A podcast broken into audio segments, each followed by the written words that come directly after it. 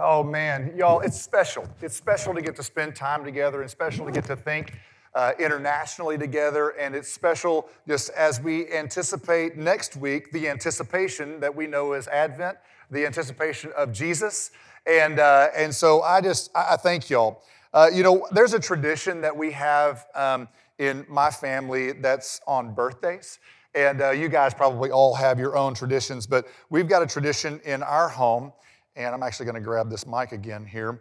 Um, whenever it's anybody's birthday in my family, um, my mom and dad will call.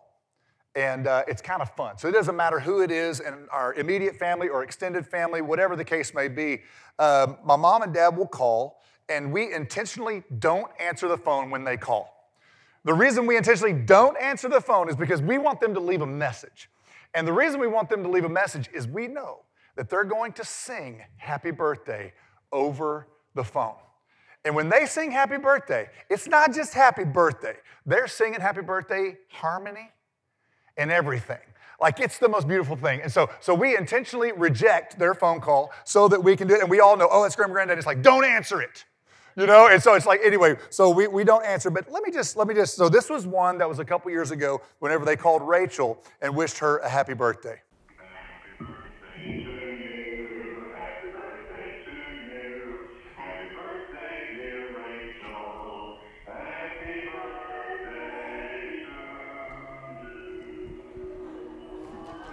Oh, is that not just warm your soul?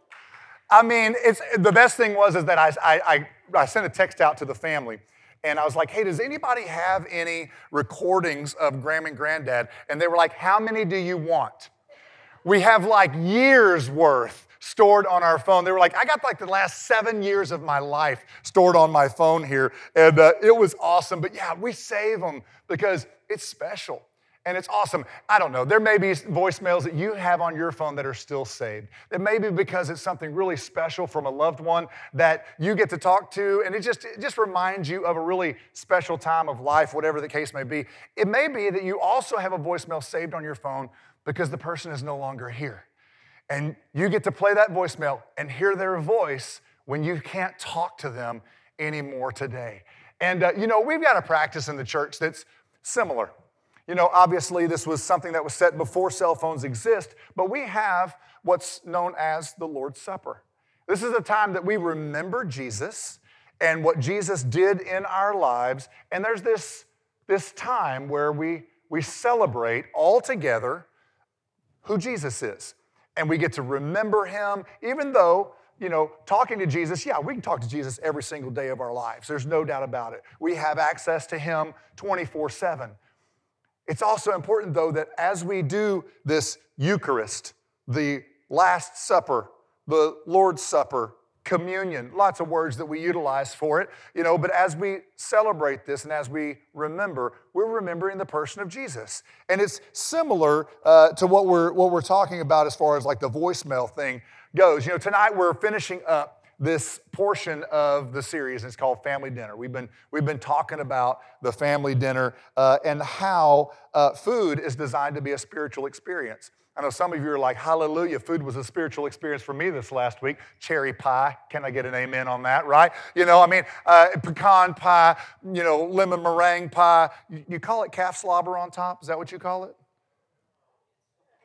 I know, that sounds terrible, doesn't it? It's a meringue but like my parents, like they taught me it's calf slobber.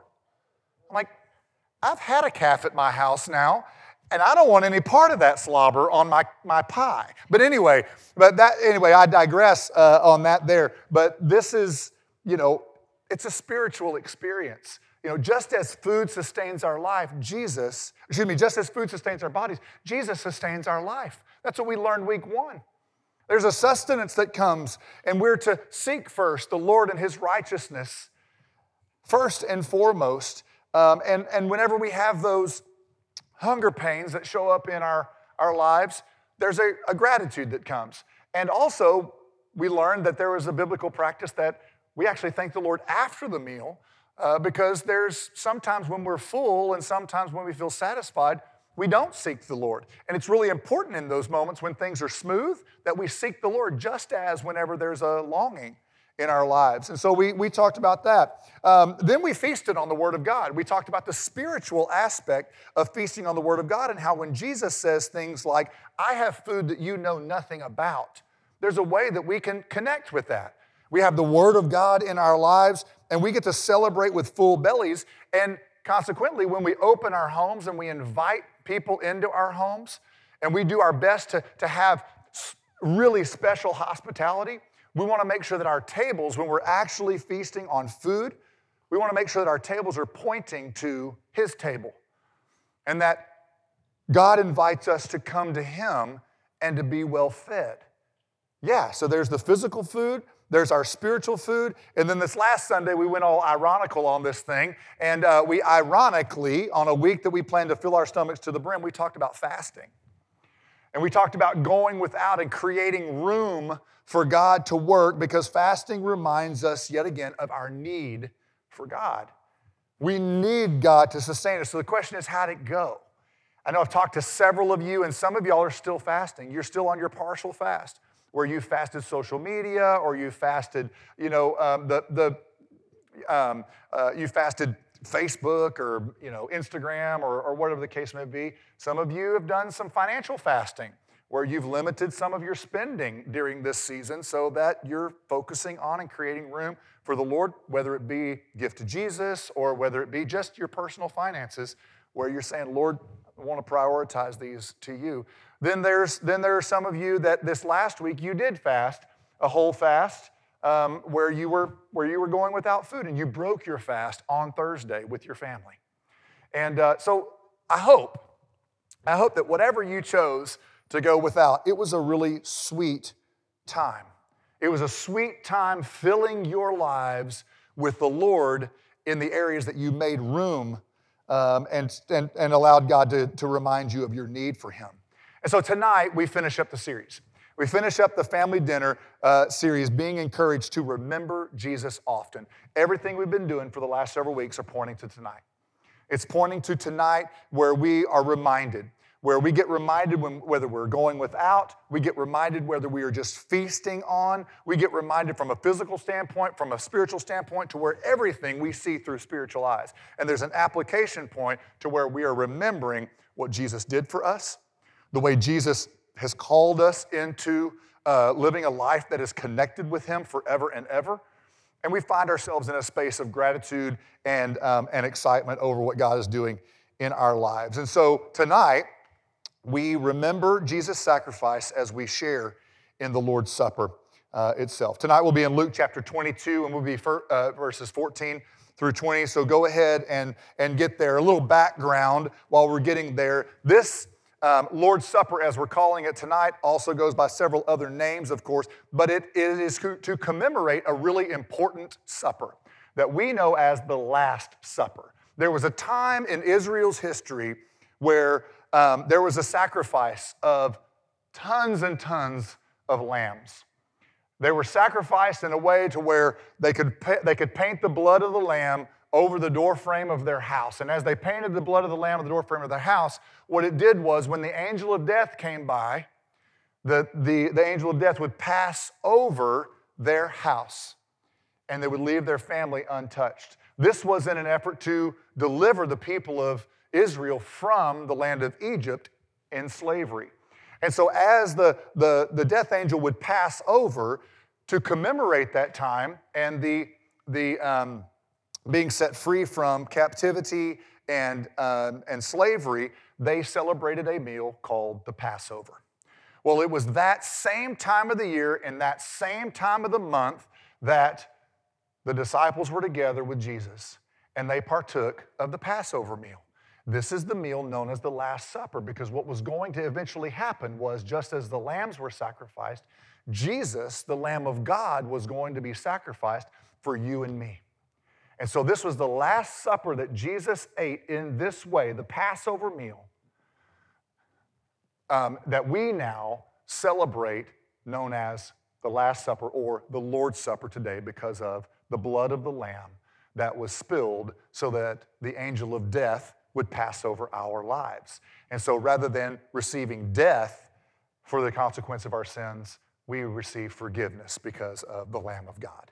And so we have this meal, and it's known as the Lord's Supper uh, or communion or the Eucharist uh, that, we, that we get to remember uh, this special time that it spans thousands of years. And so tonight, Luke chapter 22, verses 14 through 20. When the hour came, Jesus and his apostles reclined at the table, and he said to them, I have eagerly desired to eat this Passover with you before I suffer. For I tell you, I will not eat it again until it finds fulfillment in the kingdom of God. And after taking the cup, he gave thanks and said, Take this and divide it among you. For I tell you, I will not drink again from the fruit of the vine until the kingdom of God comes. And he took bread, he gave thanks, and he broke it. And he gave it to them, saying, This is my body given for you. Do this in remembrance of me. In the same way, after the supper, he took the cup, saying, This cup is the new covenant in my blood, which is poured out for you. James Arcadi, he wrote in an article in Christianity Today, he said, In the incarnation, we see the links that God went to be with us, so far that he became one of us Likewise, in the Lord's Supper, we see a God who continues to be present in our midst. By viewing the Eucharist through the lens of the incarnation, the Word made flesh and the flesh made bread both attest to the reality that God is indeed with us. And that's what this is all about.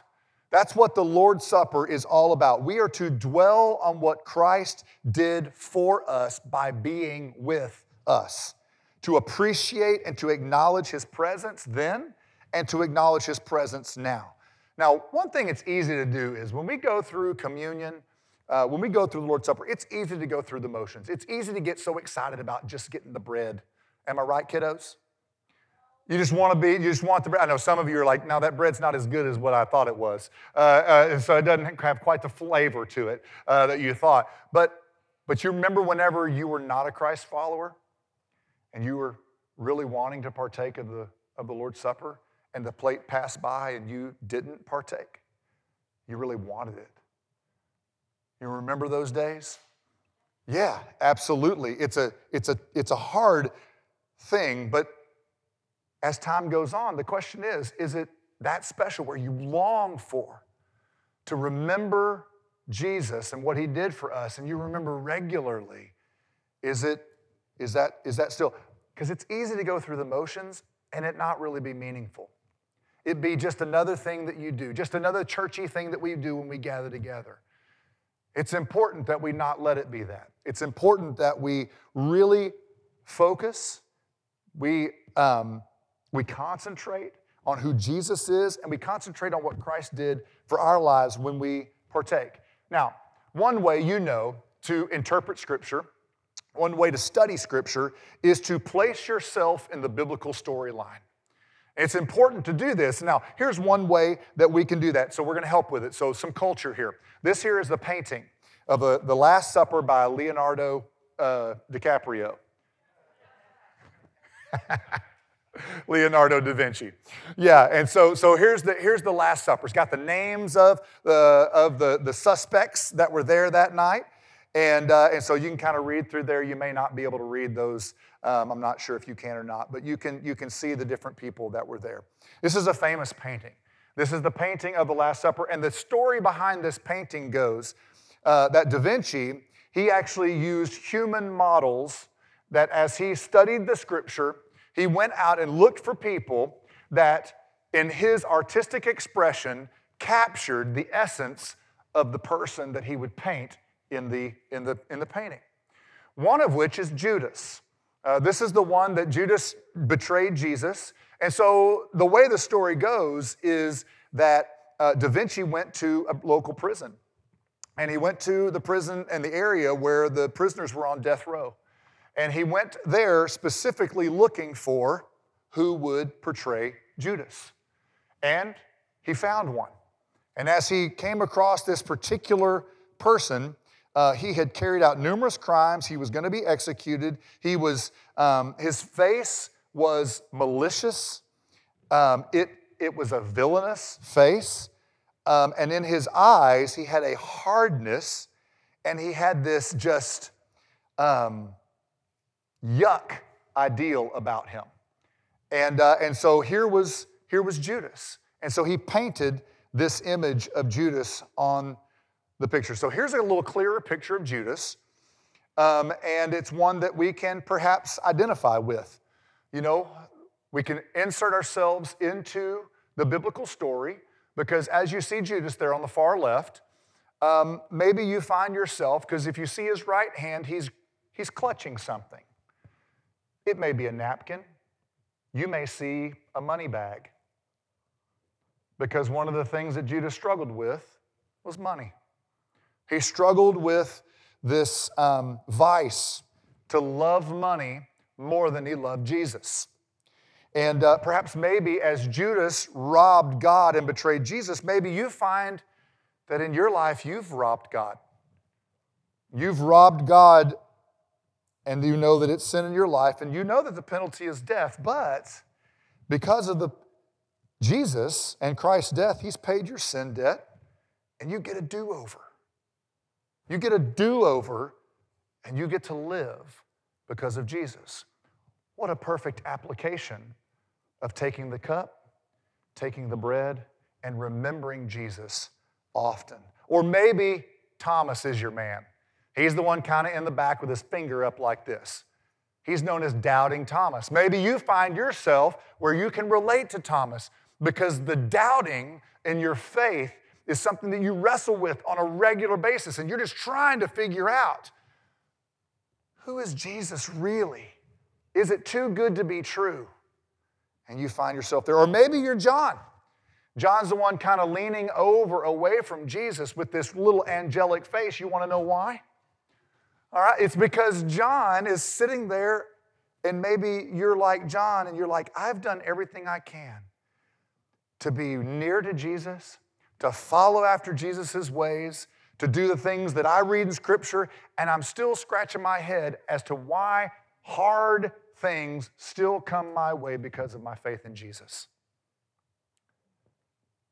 And you're wrestling through this. What a great way to partake of communion tonight in a way that you're able to insert yourself into the story. Obviously, there's other characters in the story, and you perhaps have heard those. You've been here for any length of time, you've heard the stories, you know, but these are just three. Maybe you recognize this evening that when you look at that whole table, Carl, do you mind putting it back on the, the full table where we see the full thing? Maybe you look at this table and you think, I wouldn't even be at that table because you've never trusted Jesus. You've never asked Jesus into your heart, and you recognize tonight that you're not a part of the table. Man, don't let tonight go. Don't let tonight go and not trust Jesus as your Savior and Lord because you are invited to the table. The question is do you have a seat at the table? Have you trusted Christ as your Savior and Lord? Don't wait any longer. So, tonight, as we partake of Holy Communion, the Eucharist, the Last Supper, the Lord's Supper, we're going to remember Jesus. We remember Jesus. So, elders, would you please come and prepare the table? You know, each time that we partake of Holy Communion, it's important that you take a moment and you evaluate life. What's going on in your life? Is there somebody in this room that you have something against? It's important that you clear those things prior to partaking of communion. Is there grievous sin in your life where you realize and you recognize you are consciously choosing to go against God's plan in your life? Um, this is the time where you need to make sure that you evaluate your heart beforehand. Because scripture tells us if we eat and drink with an impure heart, we are eating and drinking condemnation on ourselves. And so it's important that you take a moment and spend some time with the Lord and clear your heart. And so as we pass out the elements here in just a few moments, if you would just take that time to just uh, contemplate, think through, and do any work that you need to do. If you need to go across the room and speak with somebody, go across the room and speak with somebody um, to make things right uh, before we partake uh, this evening. And so um, uh, let's pray together. Father, we love you and we praise your name tonight. We praise your name for this moment where we get to remember you, where we remember the death, burial, and resurrection of Jesus, where he went from death to life, and consequently, we get to go from death to life. Lord, we remember the Passover meal that Jesus partook with his disciples, where it set forward a practice for all eternity until Christ returns again, that the church, we would partake of Holy Communion together. Lord, I pray that tonight, as we remember Jesus, Lord, we will remember the sweet aroma of the sacrifice that He made, the tragic, horrible sacrifice that He made, to where we can have relationship with you. Father, we love you and we praise your name. And we pray this through the name of Jesus. Amen.